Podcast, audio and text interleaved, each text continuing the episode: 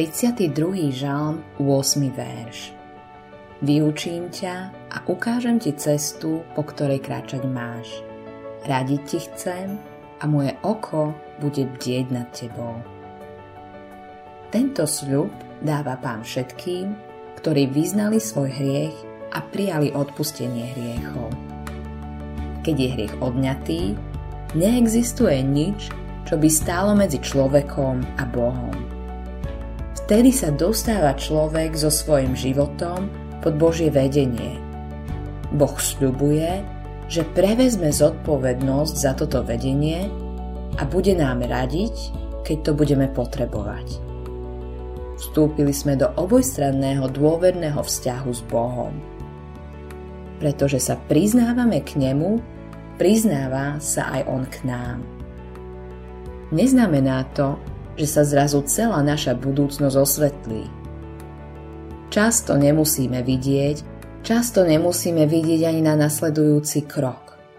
Ale náš pán nás povedie deň za dňom, chvíľu za chvíľou. Ide len o to, aby sme sa na jeho vedenie spoliehali. Nemáme byť bez rozumu ako kôň a mulica, ktorí sú usmerňovaní fyzickou silou. Znamená to, že medzi koňom, mulicou a tým, kto ich vedie, nie je žiadne spoločenstvo. Takto to nemá byť v našom vzťahu k Bohu. Ten spočíva práve v obojstrannom dôvernom spoločenstve. My, hriech, ktorých On prikryl, žijeme v Božej blízkosti. Pán nám hovorí.